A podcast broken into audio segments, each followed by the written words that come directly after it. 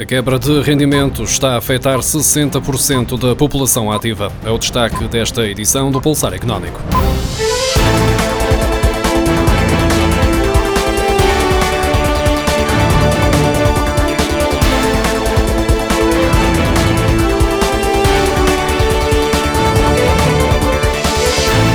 A quebra de rendimentos está a afetar cerca de 60% da população ativa como consequência da perda de emprego ou da diminuição do volume de trabalho em resultado da pandemia de Covid-19, de acordo com os resultados de um inquérito da DECO. A Associação para a Defesa do Consumidor refere que a vaga de desemprego causada pela crise pandémica tem atingido 13% das mulheres e 4% dos homens.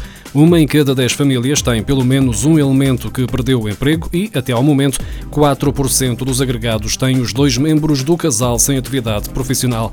O estudo mostra que 35% dos trabalhadores mantêm o seu horário de trabalho, 30% estão temporariamente inativos, por exemplo, em layoff, enquanto 19% viram o seu trabalho reduzir-se, 9% perderam o emprego e apenas 7% estão a trabalhar mais horas.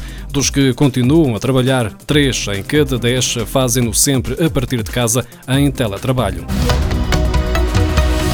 Mais de metade das empresas estimam um decréscimo das vendas acima dos 20% em 2020, sendo que é no mercado interno que as empresas sentem o maior impacto da crise, de acordo com um inquérito promovido pela Câmara do Comércio e Indústria Portuguesa para avaliar o impacto da Covid-19 no tecido empresarial português. As empresas referem que estão preocupadas com a falta de liquidez, com 26,9% a afirmar que não vão conseguir resistir mais do que 30 dias sem receber um apoio para as necessidades de tesouraria. Yeah. A organização Compromisso Pagamento Pontual, que agrega mais de 1.300 empresas e várias associações, lançou um apelo para os pagamentos atempados aos fornecedores, quer por parte do Estado, quer por parte de particulares. Este apelo, no âmbito do impacto económico da Covid-19, tem por base, entre outros fatores, os valores das dívidas não financeiras do Estado no valor de 553 milhões e 700 mil euros em fevereiro, de acordo com a síntese de informação financeira referente a esse mês. Perante este cenário de falta de liquidez, o Compromisso Pagamento pontual não pode deixar de sensibilizar todos aqueles que tenham capacidade para pagar a horas para que não retenham pagamentos que podem realizar nem aproveitem a crise para tirar vantagens a empresas já em dificuldades através da dilatação de prazos ou de propostas de pagamentos antecipados contra novas condições comerciais. A organização pede ao setor público para que cumpra a obrigação que tem perante os seus fornecedores, pagando o que deve de forma imediata, considerando que não é aceitável que, por um lado, o Estado apoie a economia e, por outro, penaliza as empresas ao registrar mais de 90 dias de atraso nos pagamentos para além do prazo acordado, não introduzindo assim a liquidez tão necessária à economia.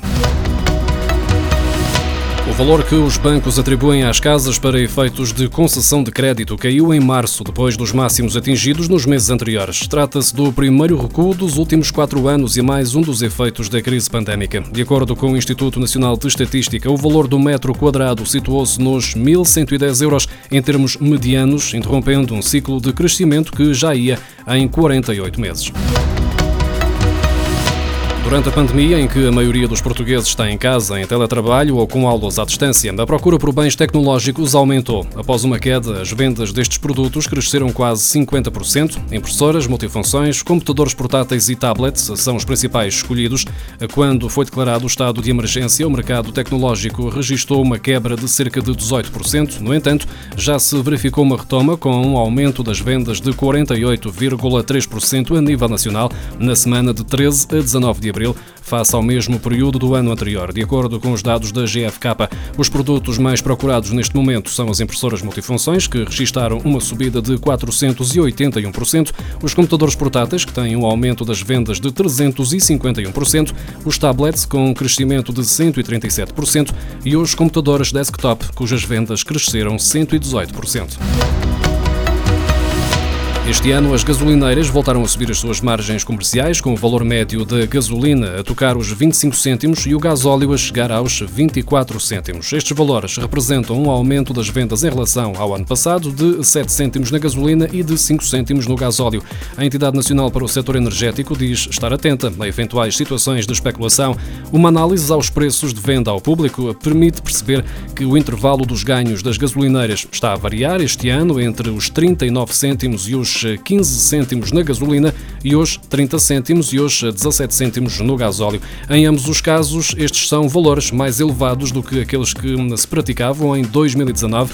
É preciso lembrar que a margem comercial não é um sinónimo direto de lucro, já que sobre esta fatia incidem ainda os custos com a venda, nomeadamente as rendas dos postos de combustível.